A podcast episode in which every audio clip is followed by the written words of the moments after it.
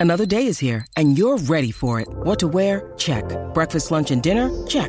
Planning for what's next and how to save for it? That's where Bank of America can help. For your financial to-dos, Bank of America has experts ready to help get you closer to your goals. Get started at one of our local financial centers or 24-7 in our mobile banking app. Find a location near you at bankofamerica.com slash talk to us. What would you like the power to do? Mobile banking requires downloading the app and is only available for select devices. Message and data rates may apply. Bank of America and a member FDIC.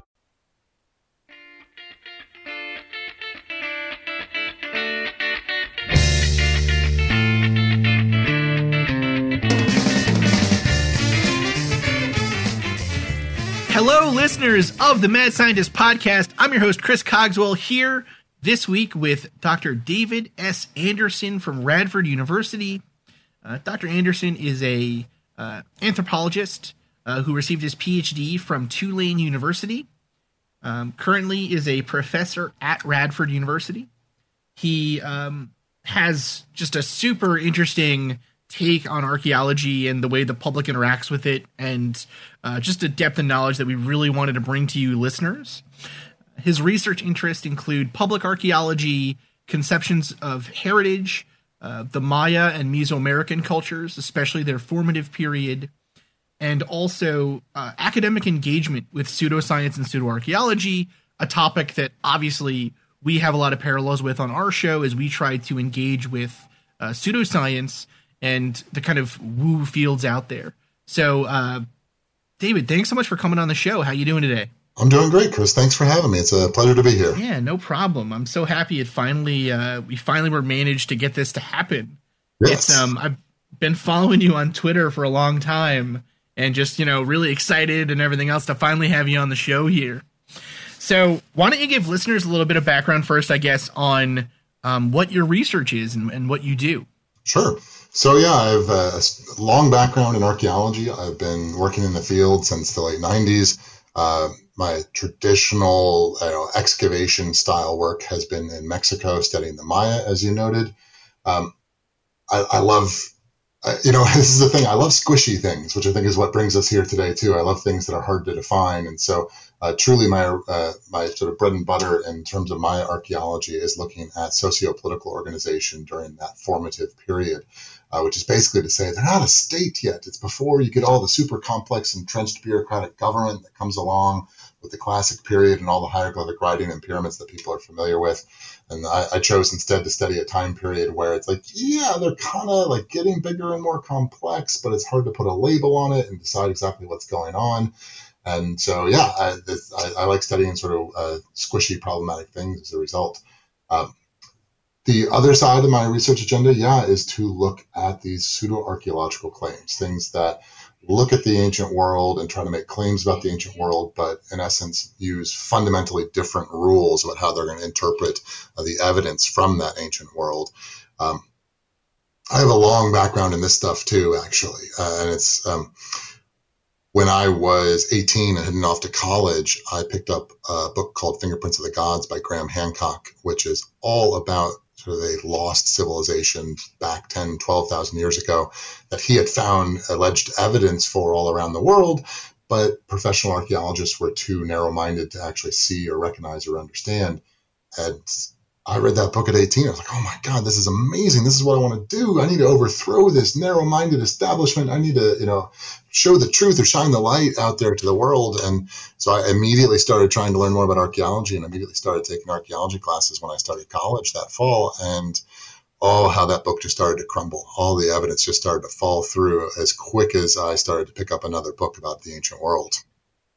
Yeah, I think for a lot of I, certainly the case for Marie and I, um, and also the case for a lot of our listeners. We hear from them saying similar things, like you know what what got them interested in science or what got them interested in kind of classics or archaeology or or what have you were these books by people that are now on you know ancient aliens uh-huh. and they read these books and they're like oh my god it's so fascinating to think that these are um you know maybe there's still mysteries out there like this and then when you start to look at the evidence it just it breaks away it's you know i mean i'll never forget there was a book that i read called i think it was called secrets of the pyramids or something like that mm-hmm. and it was all about you know these mysteries around the pyramids and um, how they exist and everything else. And one of the claims was that it was so exciting or so interesting that they had um, clearly this had to be built by engineers or by ancient astronauts or whatever because the ratios of the sides of the lengths of the sides um, all related to this magic number pi Mm-hmm. and I remember being blown away by that as a kid. I was like, "Oh my god, that's crazy!" And then finding out that every single triangle, you know, it's not that hard to make a triangle that relates to pi, and It's kind of inherent to the properties, yes. right, it's you know, it, right, it's um, you know, like like saying that there must be genetic engineering because all cats are mammals, right? It doesn't really work that way. Um, so in terms of, I guess, your working in pseudo archaeology or the way that the public interacts with it. Um, we recently started, or we recently did a series on uh, Heinrich Schliemann, this sort of interesting figure in archaeology who, you know, wasn't really classically trained and was was existing at this squishy time period. I think you'd say for the field where things weren't really cohesive yet. There wasn't a lot of rules in place. Um, how does professional archaeology view him today? Oh, um, you know, I listened to a little bit of what you all had to say about him, and I think you're generally spot on.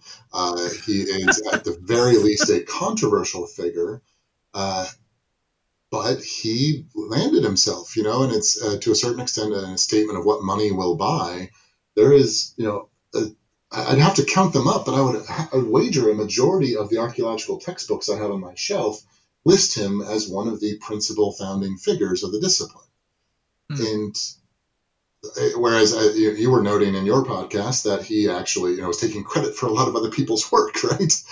Uh, Yeah. So there's there's some issues here. Um, yeah, he's on the surface, he's treated with a fair amount of prestige. You know, I think most people in the field know that if you dig down beneath that surface, there are a lot of problems, but. He's, he's managed to lodge himself in our memories as sort of one of that, those original archaeologists.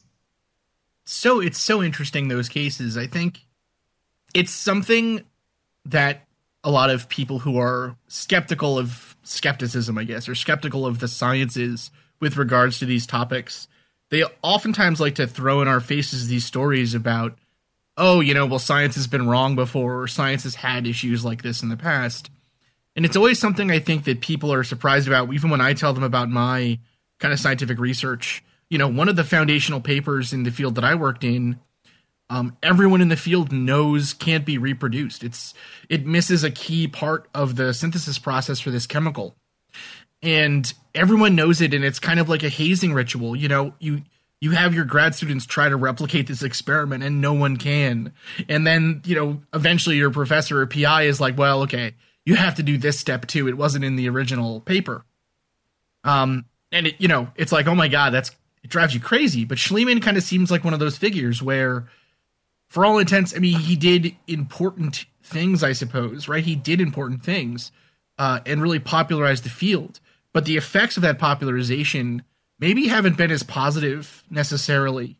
Um, right? I mean, we were Yeah. talking about or thinking about at the end of that series about, you know, he discovered a lost city and now we still have people today talking about lost cities and pointing to Troy as an example of a lost city found.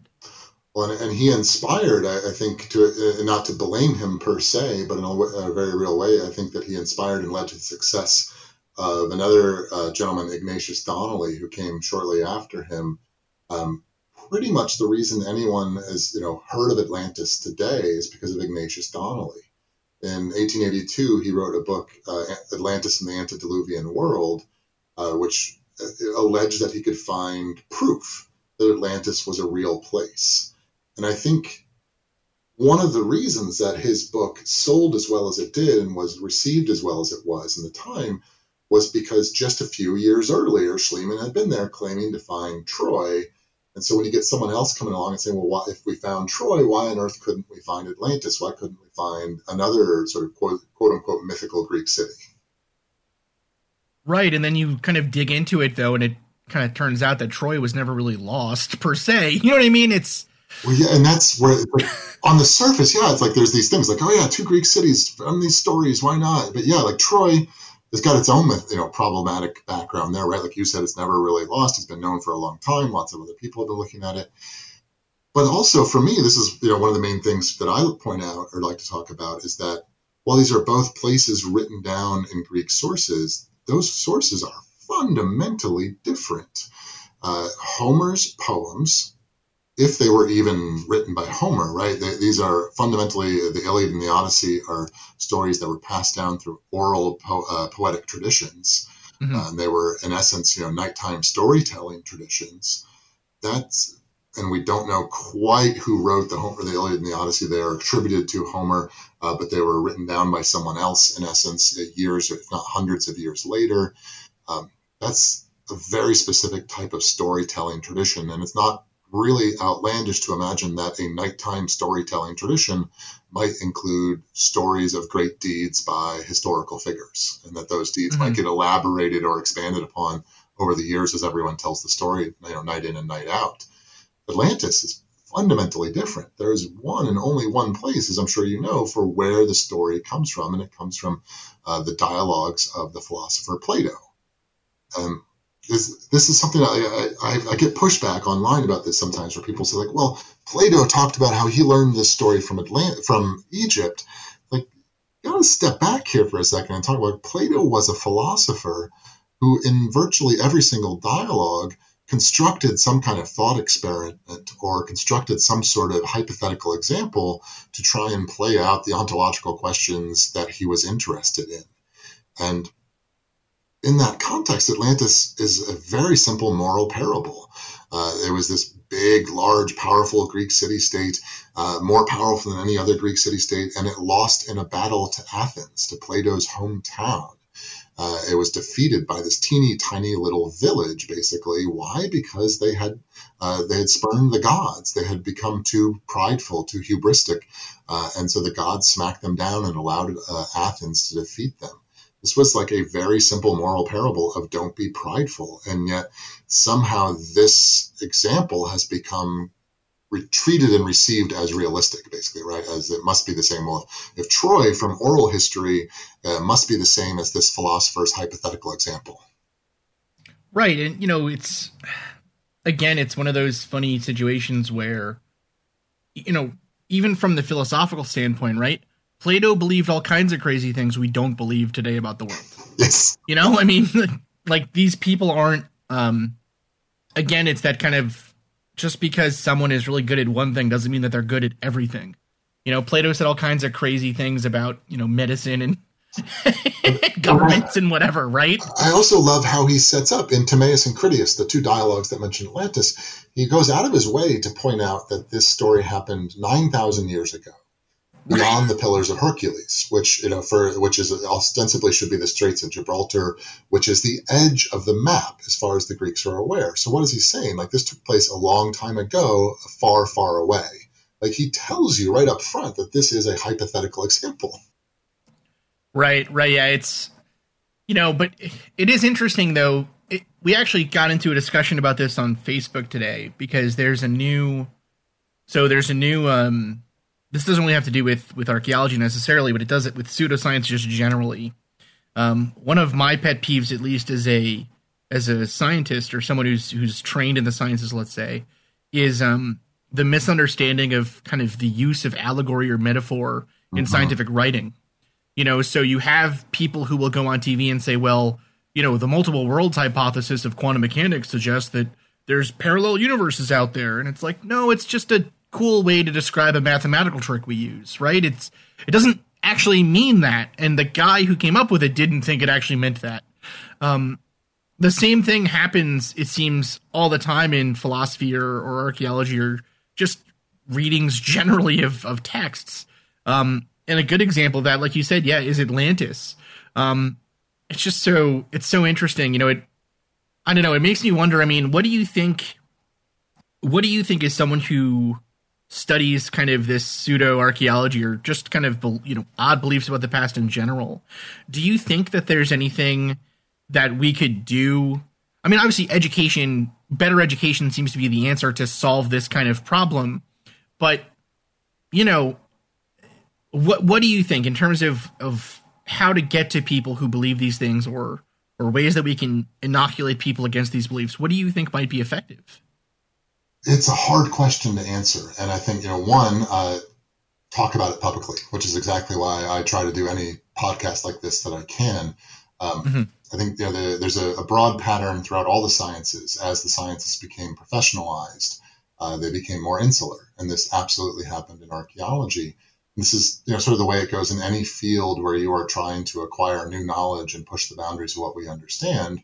With every 5, 10, 20 years, there are more findings and more things that have been uh, understood that a new student has to learn to be able to uh, adjust to the field and understand the field and contribute to a field. And so, with every passing couple of decades, it becomes harder and harder for someone to break into these fields. And mm. as a result, I think you know these uh, we have become more insular over time. If you look at the early days of archaeology back in the 20s and the 30s, I mean, it's something like half the people uh, who made significant contributions to the field came in as outsiders, came in as amateurs or wealthy, you know, often wealthy individuals who could just afford to play with this stuff. But by the time you get to the 70s and the 80s, you've got to have a university, not just an undergraduate degree in this, but a graduate degree in this, and you've got to have a university job to be able to support any research on it. And then all the findings are being published in peer-reviewed journals that are, you know, for most practical purposes, hard to access if you're not in the university system. So the general public doesn't get to see what we're doing anymore. And I think that what archaeology desperately needs to do is talk more to the public. I think we mm-hmm. have, you know, for the last several decades, we have, you know, talked mostly to ourselves. And you see an occasional documentary, you see an occasional popular book out there. But the vast majority of the popular discourse on the ancient world has been taken over by conspiracy theory television shows. If you go into a Barnes and Noble, you're going to find far more pseudo archaeological books than you will actual archaeological books. And that's been this that's been the case for 20 years now basically. Like we we need to our particular discipline needs to step back into the public limelight and talk to people about what we're doing.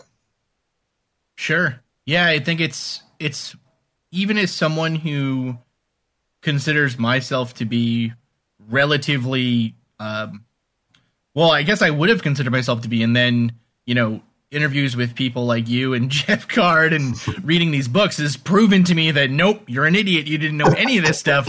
Um, you know, very quickly, as someone who previously would have considered myself to be well read and skeptical and, you know, everything else, uh, the things that I thought about archaeology were so. And just not even archaeology, but just like basic history, you know, when when were when was the Mayan civilization happening in regards to like Rome or Egypt? Was so wrong. Was so wrong. This is a great point too because you know so often people tell me like, oh, anyone who would believe in ancient aliens, they're just dumb or something like this, right? And that's not what any of these things feed off of. They feed off of intelligence and curiosity about the world. They don't feed off of ignorance or stupidity. And so, like, I even me, I, I will forever remember you know, once I was in grad school studying archaeology, I had you know, this long background in pseudo archaeological claims personally and sort of from a professional perspective already too. And I picked up a book, uh, Gavin Menzies' book 1421. Uh, and it's this book all about how an expedition of ships leaving China in 1421 had successfully mapped parts of the Americas, parts of Australia, all decades before any European explorers had done.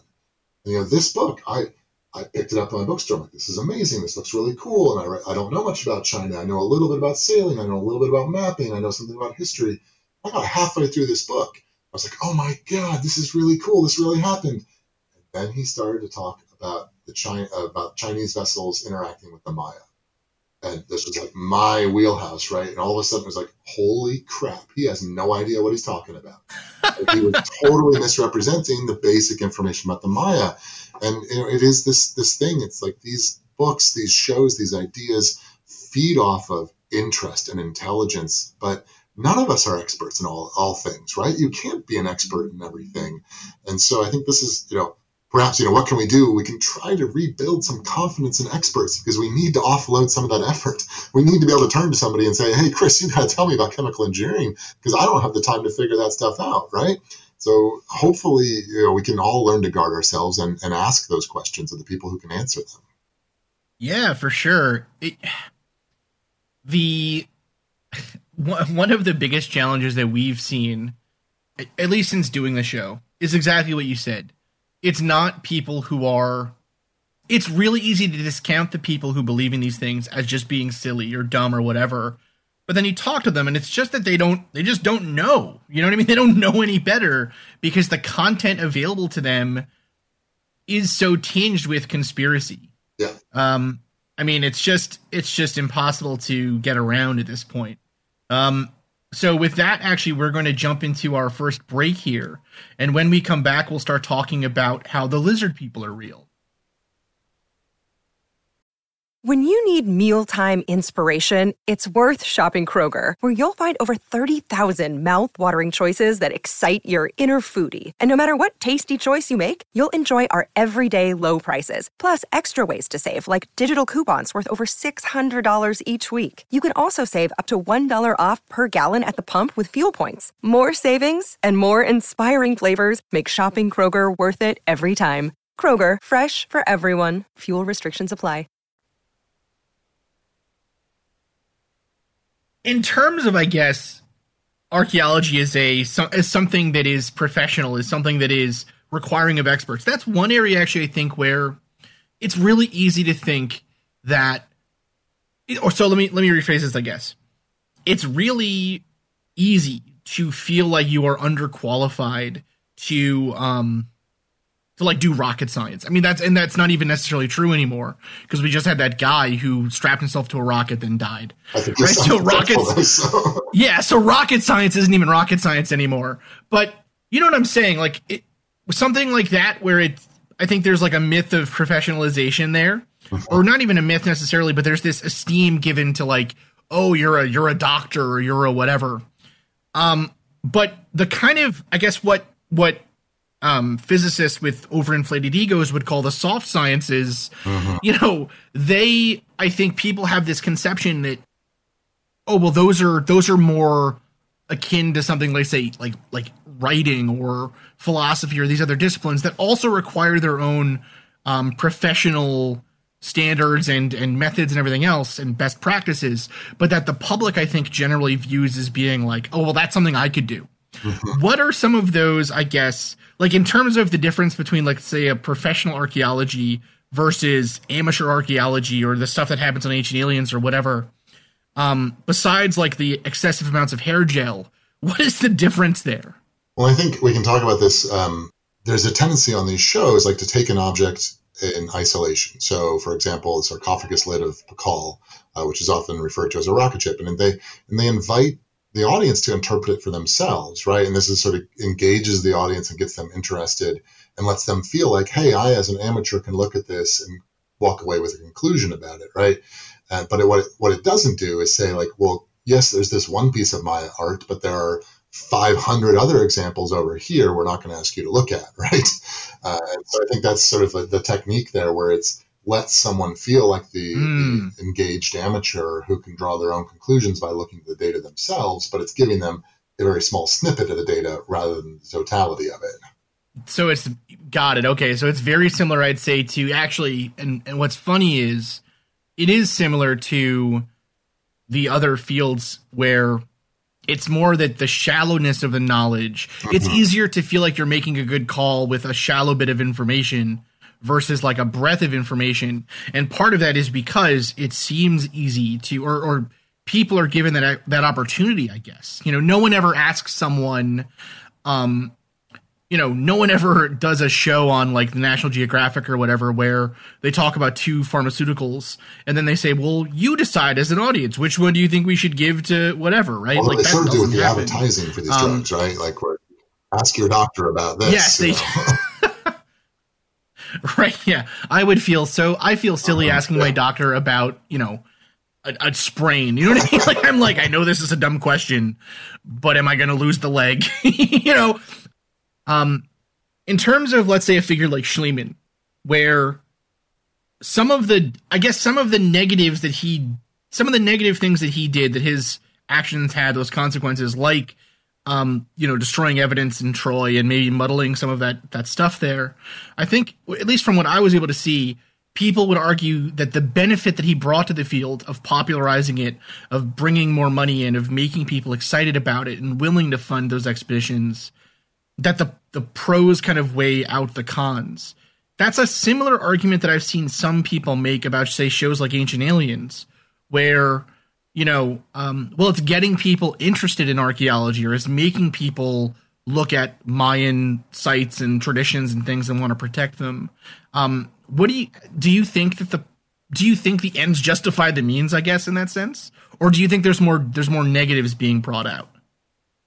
I do think there are more negatives being brought out, and and it, it's a hard question, or it's a it's a good question to ask, I should say, because Mean, as I said already, you know, why am I here? Why am I an archaeologist? Well, I was drawn in by some of these claims, these pseudo archaeological claims myself. So I can't, you know, I can't stand here and say, well, they can never possibly have any good outcomes because I kind of think I'm an okay outcome for some of these things. But you know, I really turn to one of the things people bring up to me all the time and have for years is like, well, you know, not many people believe this stuff. You know, I learned about the pyramids by watching Ancient Aliens.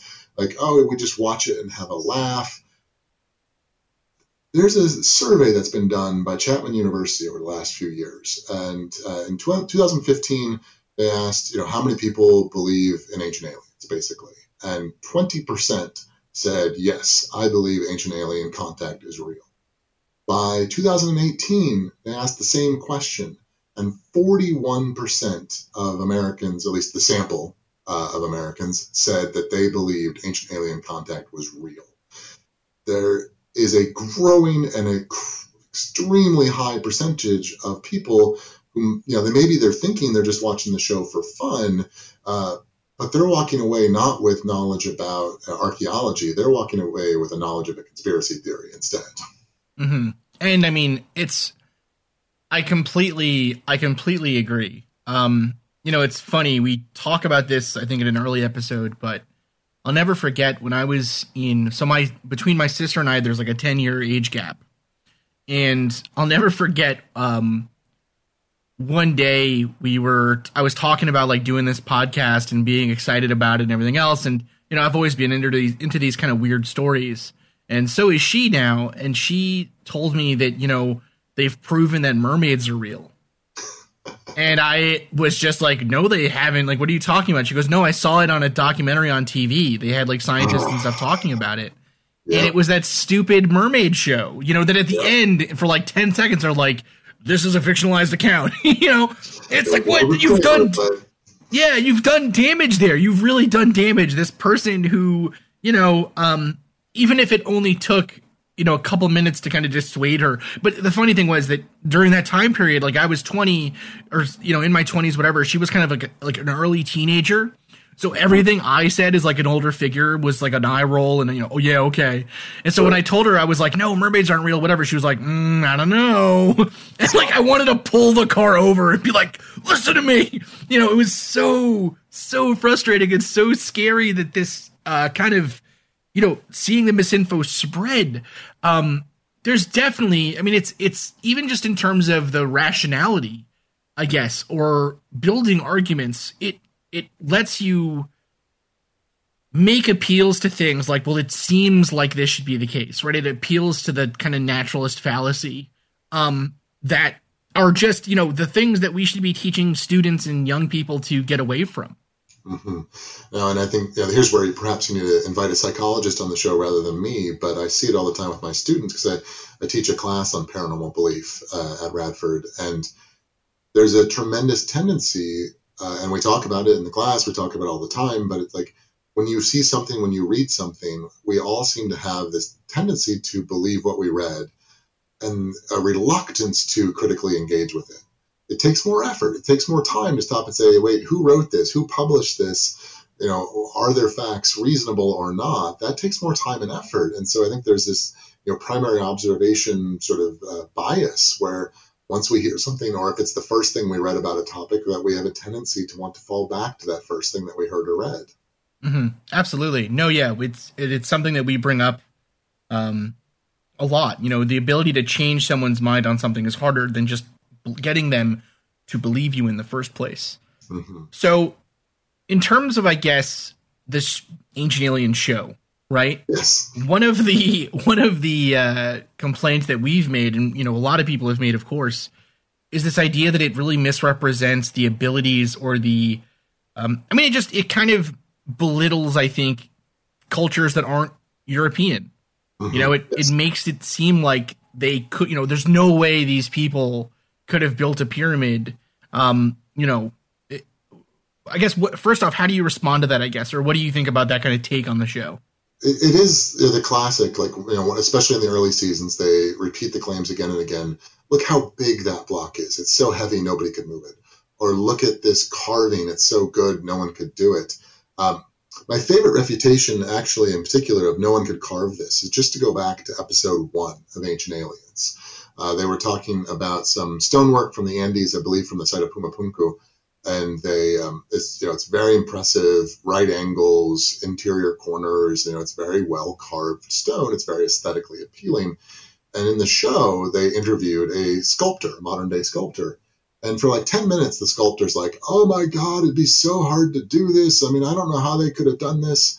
And at the very end of the interview and they left this in the show which is the best part at the very end of the interview he says something to the effect of like well you could do it but it would take a lot of time yeah. Yeah, you really can. You know, it's and this is we accept that it took generations to build medieval churches, but somehow we expect that these, you know, Inca masonry or other sites were built in five months. Like it took generations to build these things as well. It took a lot of time. The, the great weight, you know, how big and heavy these stones are is a classic one too, right? Because one, I would always, I always like to point out, um, it's not you know they'll tell you like this this stone block weighs 55,302 tons. Like they didn't put it on a scale. They don't know how much it weighs. They're making an estimate. But then they never try to sort of engage with well is it actually that hard? They're like modern cranes can't move that. Like yeah well no one they weren't using modern cranes. So maybe we should talk about other methods of moving rock there are some really good you know, reconstruction examples uh, for people working at Stonehenge, for people working in, in, the Andes, and even working in Egypt, where people have done replica, replication studies where they make and move these kind of rocks. My, my favorite, my absolute favorite, really, is to look at Stonehenge. Uh, Stonehenge, of course, is a beautiful monument built with large multi-ton stone blocks. Uh, and today, uh, every year, uh, the site of Stonehenge, the people who manage it, hold a festival around the equinox to celebrate the astronomical alignments of the site and to sort of raise modern awareness of the site. And one of the things they do sometimes during that spring equinox festival is they get out a, an example block that weighs about, I think it's two or three tons. And they get a group of school children, third graders basically, to move that block around. And sure enough, you get like 30 third graders together and you strap them onto a rock, they can move a multi ton block. Like and that's untrained child labor. Right. it's not actually like yes, it takes effort. Yes, it takes time, but it is totally a doable thing. Uh, but is the classic example of the show. Like, look at that block. It's too big. No one could move it. Aliens. Well, maybe if we try, we can actually learn something and see something from this. Right. I mean, it's it's the it's the moving the fridge argument, right? Do you think you could lift up your fridge to move it across the room? Of course not. No. Would you do it that way? Of course not. That is really dumb, right? I'd walk it. You'd shimmy it over, right? It would take you maybe 30 minutes as opposed to lifting it and moving it would take you maybe 10 seconds. But like you said, it's time, it's the application of force, and it's just using your brain, you know, using physics. Um, There's a great yeah. example of that very same thing. If, if your if listeners haven't seen it before, uh, years ago, National Geographic sponsored a replication study on Easter Island, where they carved an example of a moai, one of these Easter Island heads, and lo and behold, indigenous sources from the island had talked about the statues walking. Mm-hmm. that had been dismissed, right? Like, oh, it's some native superstition. Like, no, how did they move the statue? They walked it, just like a refrigerator. And that's how they do it in this video. They prop it up, they attach some ropes to it, and they walk it back and forth and walk it across the island. Yeah, it's, I mean, it's just, again, it's amazing the things that you can do uh, with a lot of time, a lot of effort, and, you know, the drive to do it, right? It's um man, I don't know. So in terms of I guess uh so we, we got here maybe the last last like five ish, five, ten minutes here. So I want to get into some kind of fun stuff, I guess. So in terms of if you had to pick a favorite ancient aliens theory, like one that you just think is like the funnest or maybe the most the I don't know, just the most interesting, whatever for you, what do you think it would be? Um, Can, can I shift the question slightly? yes, absolutely. I, I, I, have a favorite uh, pseudo archaeology case that uh, okay. I'm hoping to sort of work in to, to be the introduction of my te- of a book that I'm trying to work on about all these things. Um, in the 1940s, there were uh, some figurines that started, some ceramic figurines that started coming out of West Mexico. They started getting attention. Uh, and from a town called Acámbaro in West Mexico, the Acámbaro figurines. You can look these things up. I, have got pictures of them. They're all over the internet if you look for them. Um, the Acámbaro figurines uh, were, you know, when they first started coming on the ground, like, wow, these are kind of weird. They, you know, some of them look like normal figurines we've seen before, some of them don't. Then they got weirder and weirder and weirder and some of them started looking more and more animal-like and started looking more reptile-like. And then all of a sudden, we started to get like full-on dinosaur figurines. Uh, and there's one even that seems to show like a human. There's definitely one of a human like hugging a dinosaur, and one of a human riding a dinosaur. And these things are fantastic. The um, they were very popular uh, for a while there amongst uh, certain individuals who wanted to argue that there was a relic population of dinosaurs that had survived in Mexico for a long time. Uh, there was some, you know, there's a convoluted argument about Atlantis here, and maybe they're associated with Atlantis.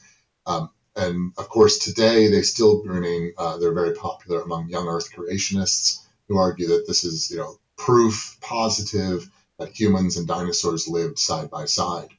Um, it's a great example of pseudoscience, too, because if you go back to uh, this man Charles Hapgood, who was the one who was in essence tasked by uh, Voldemar Julsrud, the guy who was paying for all these figurines and buying them from the locals.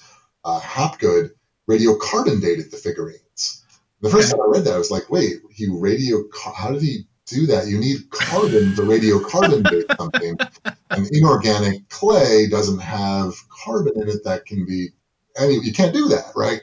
And so somehow or another, he got this like 9,000 year old date off of figurines. And it's a great example of pseudoscience, right? Or pseudoarchaeology, because if you look at it, you don't know much about archaeology, like, yeah, yeah, archaeologists radiocarbon date stuff, and he radiocarbon dated those things, so it must be right, but can't do that. That technique doesn't work with those kind of materials. And a, uh, a, few years later, the University of Pennsylvania uh, Museum actually got involved in this, and they were able to do some thermoluminescence dating, which uh, is a technique that does allow you to date. Basically, it allows you to date the last time a piece of pottery was heated to a, a very high temperature. Oh, shit. Yeah, we talked about that with Jeb. Yep. Okay. Perfect. Yeah. And uh, they, you know, turns out these uh, stories, these figurines are of, you know, modern origin. And uh, what uh, you know, an archaeologist, Charles Di Peso, went down to Mexico and started sort of asking around about these and learn more about them.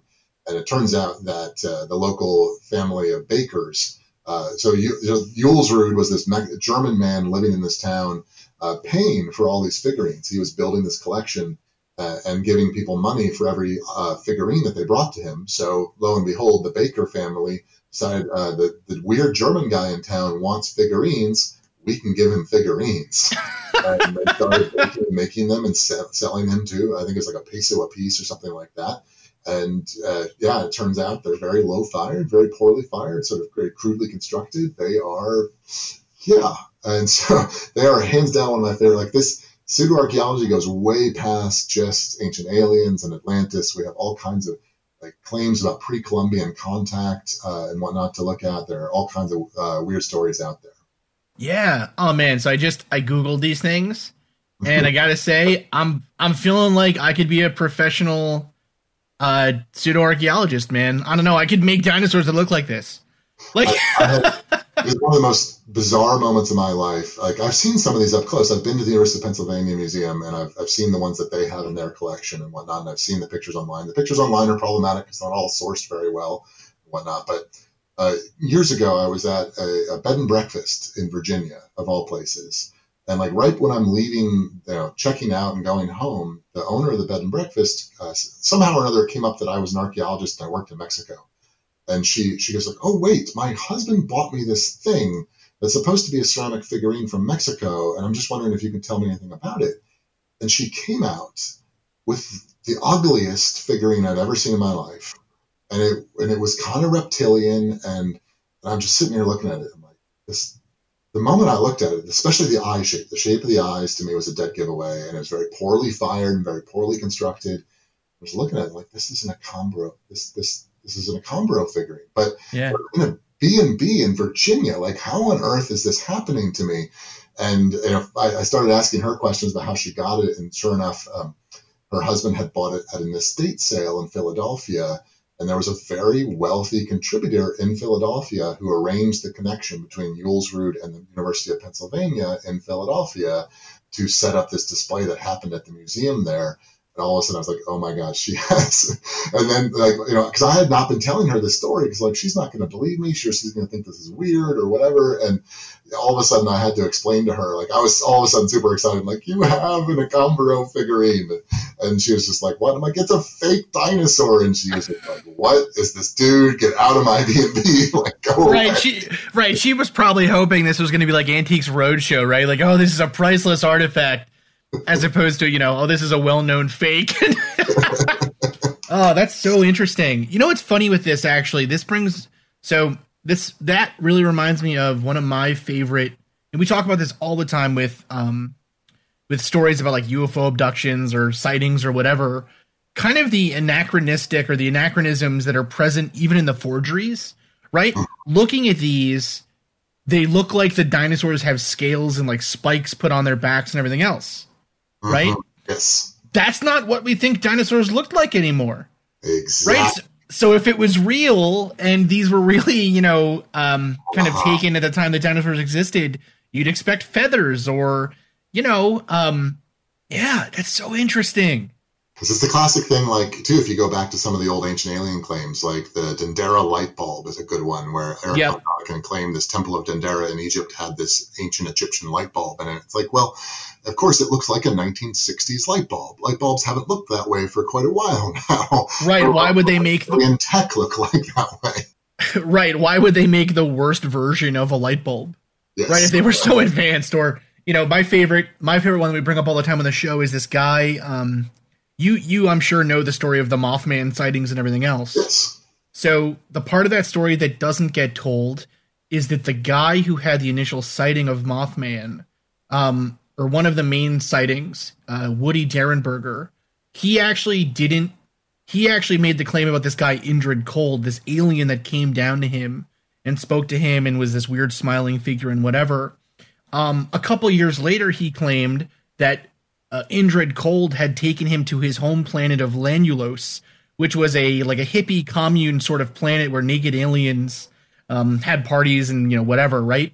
Um, you know they ate pills for food and all this weird stuff. Um, but his description of the ship when it lands, he talks about the ship landing, and then the door to the walkway that lets you in opening, and it making a creaking metal sound like an old car. you know, and uh, you know, and the, the his the rest of his description of the ship is like you know these old green LCD tube TVs, you know, and um, it's like you know, it's it's steampunk uh, technology, you know. So unless unless the you know unless the aliens are very camp, you know, it doesn't it doesn't really make a lot of sense.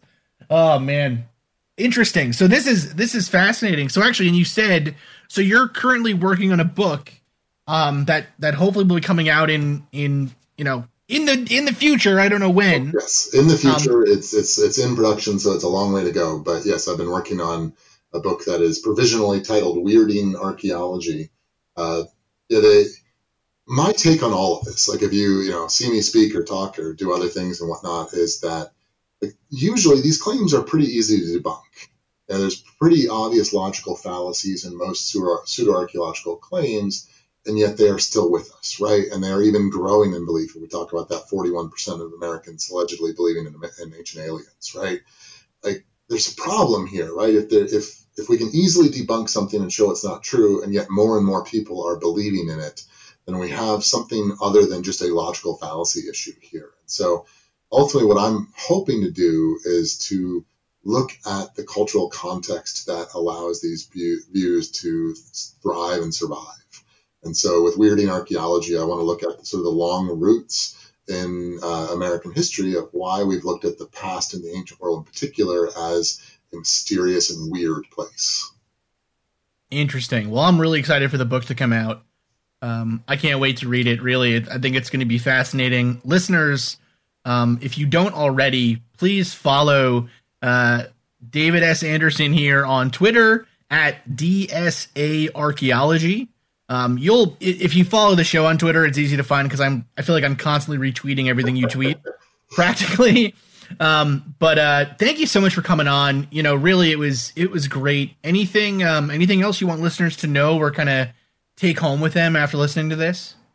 You know, I, I, think the most important thing in all of this is that you know I'm not here to say you know only only archaeologists know what they're talking about. Nobody else knows what they're talking about. Only the scientists know what they're talking about. Don't lead, read anybody else. Like I ask, I force my students actually all the time. We're not just going to read the archaeologists. We're going to read the pseudo archaeologists. We're not just going to look at one. You know, we're not just going to laugh about ancient aliens. We're going to actually look at what they say and judge it by those merits the last thing any of us should do is just simply write this stuff off. We need to engage with it and we need to understand what kind of claims are being made.